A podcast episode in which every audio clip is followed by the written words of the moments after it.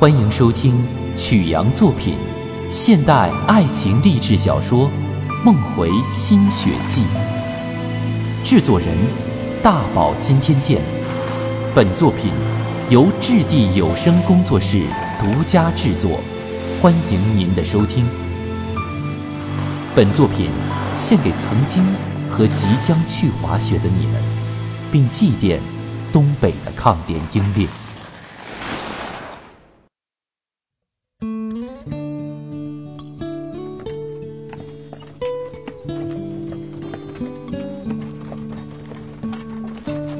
刘三叔的爬犁很适合这种雪地，枣红马撒着欢儿向县城跑，羊皮袄盖在腿上很暖和。爬犁启动之前，卢芳曾为我仔细地掖过一遍，那时他的脸正挨着我，他用力地贴了一下我的脸。山谷就要从我的视野中消失了，我仿佛看到那些不屈的灵魂仍在密林中列队穿行，他们依然。饥寒交迫。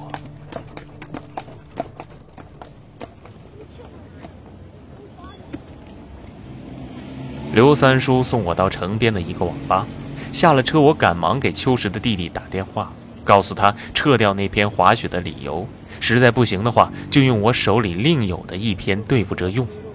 这时，手机里另一个电话打了进来。喂，我说你这几天都干啥了？他手机一直不在服务区呢。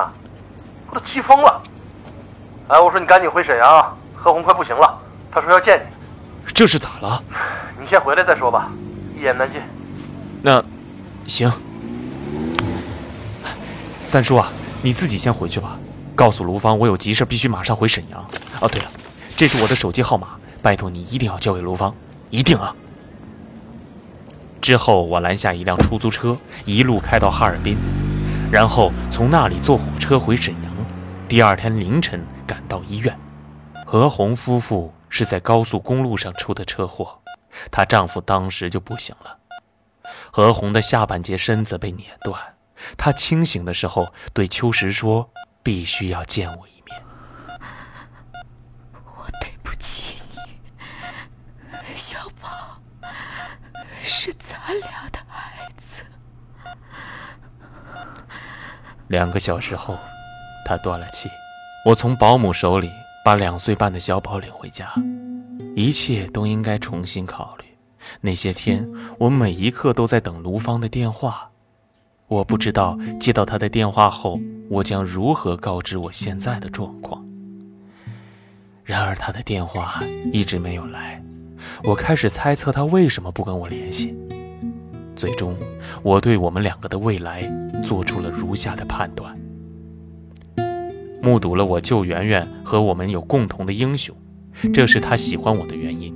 可是这两条并不能保证我能给他提供一生的幸福，尤其是我又有了小宝，因而也就不能保证他最终不会像何红那样离开我。于是，我决定放弃。我把小宝交给老妈，一个人重返河北的炼油厂。这一次，我没有选择放弃和谦让，我如愿以偿地当上了新厂子的副总。即使内心深处，我还在盼望着他的电话，甚至都想好了该怎样回答他。然而，那电话一直没有响，整整四年，我没勇气打给他。唯一为他做的事，是以游客的身份给黑龙江省政府写了一封信，反映汤圆三道盒子发现了保存完好的抗联密营。不幸的是，第三年时厂里的一场大火烧掉了我的乌纱帽。我并没有气馁，那时国际油价一路飙升，我拉上几个能出钱的朋友，包括秋实，并赌上我以及我亲属们的所有积蓄，还贷了款。准备在俄罗斯建一个二十万吨规模的小炼油厂，计划最初实施的相当顺利。我在赤塔买下一处占地五十亩的废弃军营，零七年夏天开始土建。那年的油价一步步超过每桶一百美元，到零八年的暑期时竟达到一百四十多美元。我一边瞄着油价，一边红了眼的加紧施工和办理各种批件。然而，在这里办事可不是你想快就能快。俄罗斯人的办事效率显然比国内同胞要低很多。老天爷明摆着捉弄我，我建厂的速度最终没能超过油价背叛我的速度。到我把设备安装完毕时，油价也暴跌到四十美元左右的谷底。严冬来临了，我坚持调试试车，然而惨淡的油价令我无法开工。这时，我曾工作过的省厅传来消息，说那把处长的椅子几经易主后，现在竟被我们处那个长着最猥琐相貌的小秃头给坐上了。传消息的人说：“这要是你还在……”这之后，又陆续有谁谁谁升官晋级的喜讯传来。我就是再超凡脱俗，也不免会想起那两个字。就是多年前秋实曾经送给我，后来又自己留着用的“后悔”两个字。直到这时，我才意识到，也许我并不适合做生意，当公务员或许是很成全我的选择。然而一切都晚了，那选择已被我放弃。三十九岁的我已经不可能吃回头草了。直到这时，我才真正看清我自己。我不过就是一个自命清高却又一事无成的二五眼加倒霉鬼。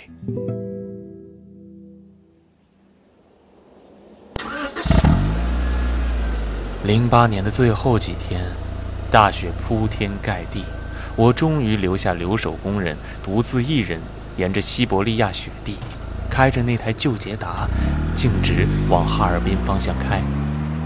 我在车上给母亲打电话。说边境的业务离不开，元旦和春节都不能回家过。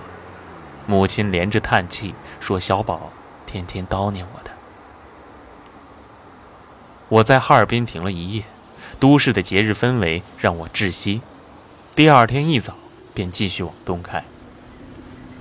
我看了一下手机上的日历，这一天是二零零八年十二月二十七日。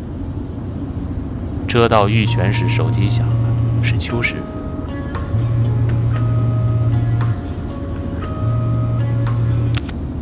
喂，我说兄弟，现在在哪儿呢？在干什么呢？我呀，我我在海关报关呢。哈，我跟你说两件事啊。第一，我今年收入可不错，再用钱可随时告诉我啊。这第二啊，圆圆到甘肃到我这儿来了，你要是回国的话，就一起来疯几天，成不？我的眼泪差点掉下来。金融风暴中，有色金属并不比炼油幸运。秋实不可能有高收入，他所有的钱都被我扔在了赤塔那个倒霉的油厂，他哪里还有钱？唉，他这是在宽慰我。如果一年内油价还达不到可以开工的水平，他的钱就将随那些铁罐铁塔一道锈蚀腐烂。分解于异国的土地。他弟弟在我们从亚布力回来不久就病逝了，我现在是他最好的兄弟，然而我这位兄弟骗了他，我是所有人的罪人。车到了珠江加油站的位置，我停下了车，没有了，找不到他。当年的加油站已被高速路护栏和拓宽了的岔路口取代，那岔路口上的路标是亚布力。我就停在这路标前，我有足够的时间来考虑往哪条路上开。我打开手套箱，拿出里面的皮夹，打开，那里面有一张加油的发票。我像之前的每一次一样，从上往下读那上面的字。二零零五年二月十日，上至市珠江石油公司，数量三十一升，单价三点六四元，总金额一百一十二点八四元，经办人刘琴，发票号零三三八六三七。这张发票和我脖子上的围巾是四年前亚布力之行留给我的印证物，其他的没有了。那架相机。我已经交给秋实，相机里的存储卡在卢芳手里。当时他说：“我来洗照片吧，我得先送陈指导一张。”那一刻，我终于承认，我本来就是想去亚布力。于是我右转方向盘，向那个于梦中无数次返回的雪场开去。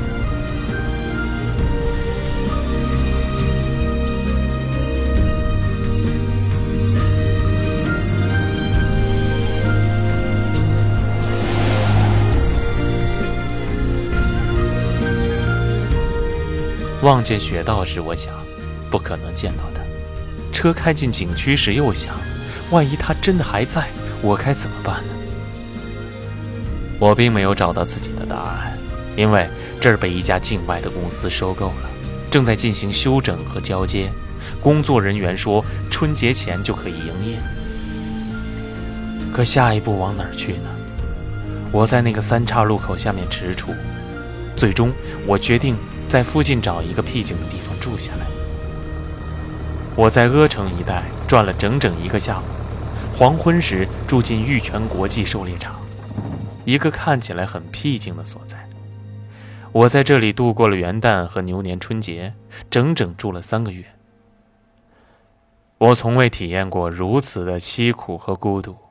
我住的是一个据说住过很多名人的破旧小楼，紧靠山根。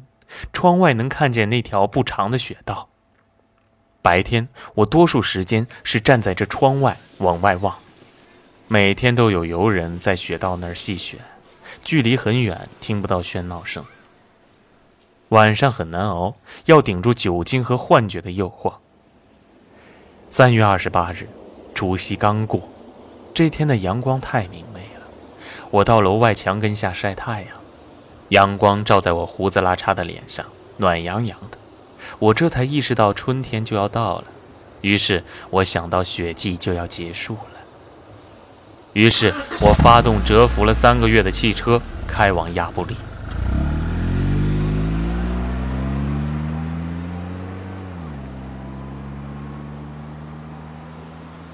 缆车换成吊箱式，很快。我透过缆车的窗子仰望不断接近风车餐吧，我的心恢复了狂跳的能力。到站了，虽然“风车餐吧”四个字已经不见，但我还是鼓起勇气走进那栋小楼。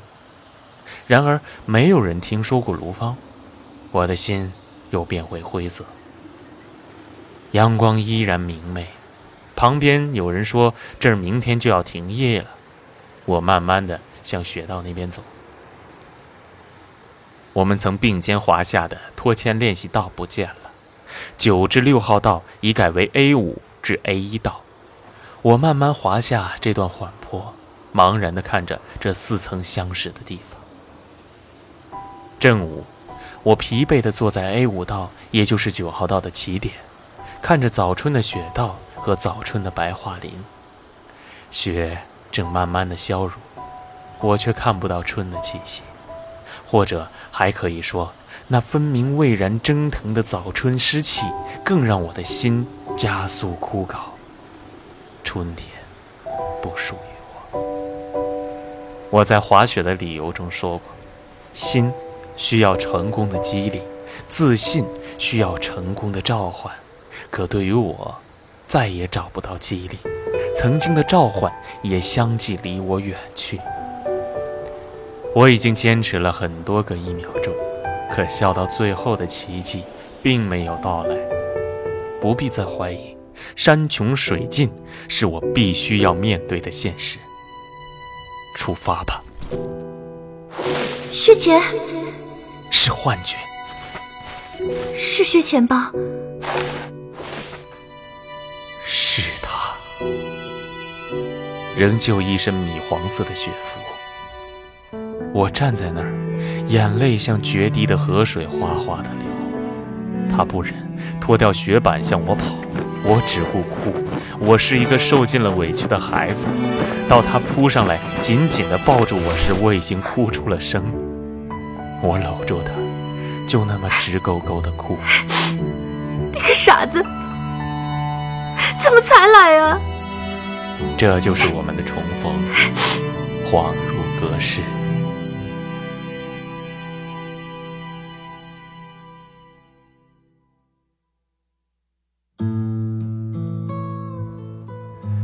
晚上，在景区一个异常温暖的房间里，他把我抱在怀里，为我刮胡子。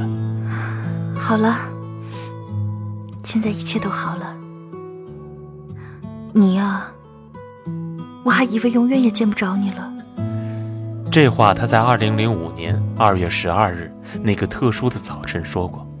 当时我们坐在他的车里，在距离珠江加油站不足一分钟车程的路上。当时我第一次吻他，不，确切的说，是他吻我。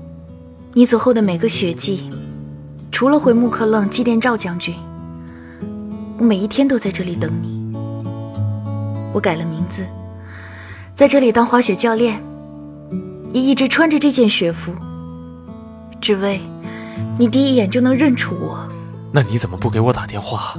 我叫刘三叔给你。别提了，刘三叔那大衣口袋太浅，纸条被风吹走了。于是我就去户外晴空杂志的编辑部找线索，可秋实的弟弟刚刚去世，没人知道你的联系方式。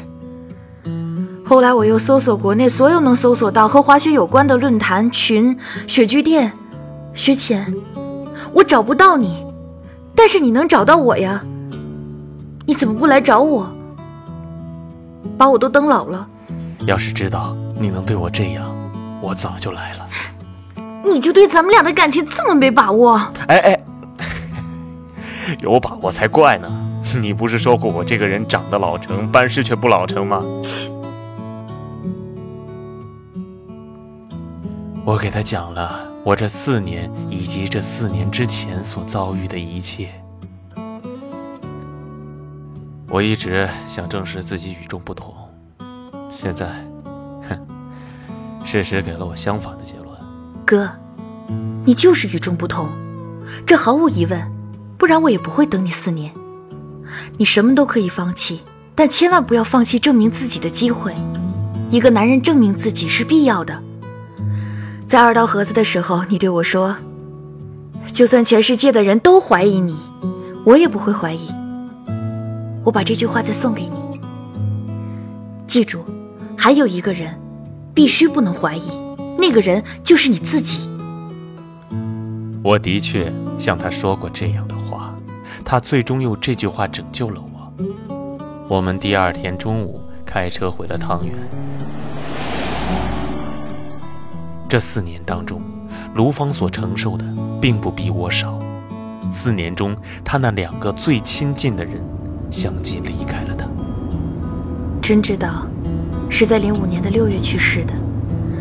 那年的春节，他根本就不是去出差，他去北京做检查，查出患了癌症。回来后，他瞒着所有人。我真后悔那天晚上没能和他一起吃饭。他本来是要给我过生日的，唉，节哀。爷爷是零六年八月份去世的。什么？爷爷他？爷爷走得相当安详，他去喂珊瑚，然后便坐在了半子垛旁。我出去时，他已经去了，像睡着了似的。他走的前一天还跟我念叨你。他说：“薛钱这样的年轻人不好遇，叫我不要放弃。还说，每年都要为你备好一袋针蘑。”对不起，我不知道你经历了这么多。不说这个了，汤圆的雪场最终选址二道河子，木克楞和密营被挂上了文物保护的牌子，作为爱国主义教育基地。幸好政府干预了。当时外国人都已经计划好在木克楞的位置上建索道的起点站了。那就好，那就好。新修的柏油路很宽敞。黄昏时分，木克楞到，窗户上依旧映出暖黄色的灯光，屋顶那灰白色的炊烟依旧在深带的山林背景下拔得老高。山虎高大了许多。它蹦跳着从院子里跑出来，围着我们转。木磕楞外，除了栅栏门上的省级文物保护单位标志，院子里还多了一座小小的彩板房。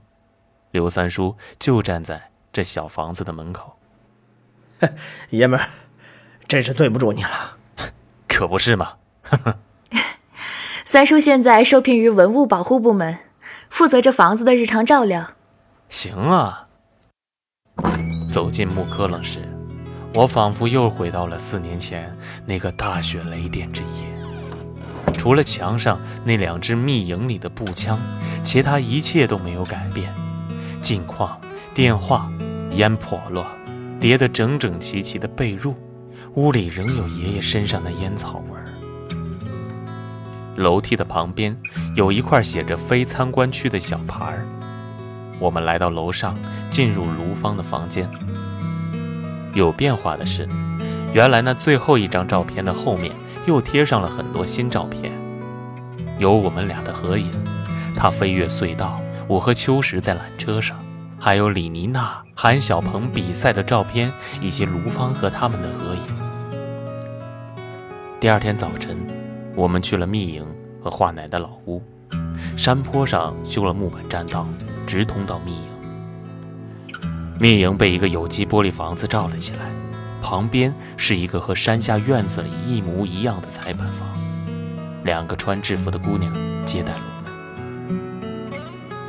只有华奶奶做老屋没有任何变化，她不必再担心会被动迁，但也永远不会有人来为她树立标志，当然也不会有人来参观，她将继续衰老，直至坍塌。而它周围的风景却必然按季节更新，周而不始，永无穷期。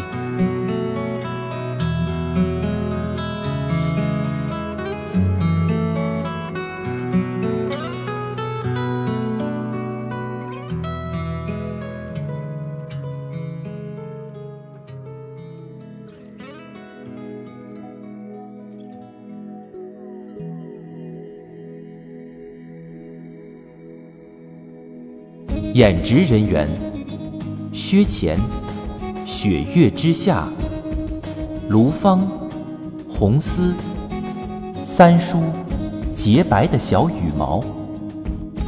制作人：大宝今天见。本作品由质地有声工作室独家制作，感谢您的收听。更多作品，欢迎锁定。质地有声工作室官方微信号：zdys 五二一。照亮了这世界，来自你无尽的爱，照亮我生命，也照亮了我的心。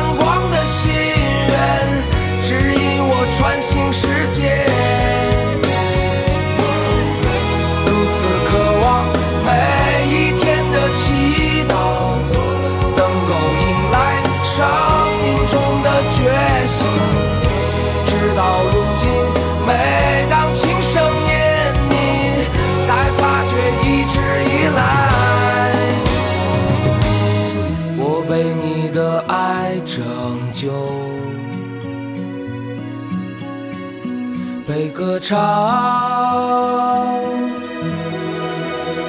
拯救。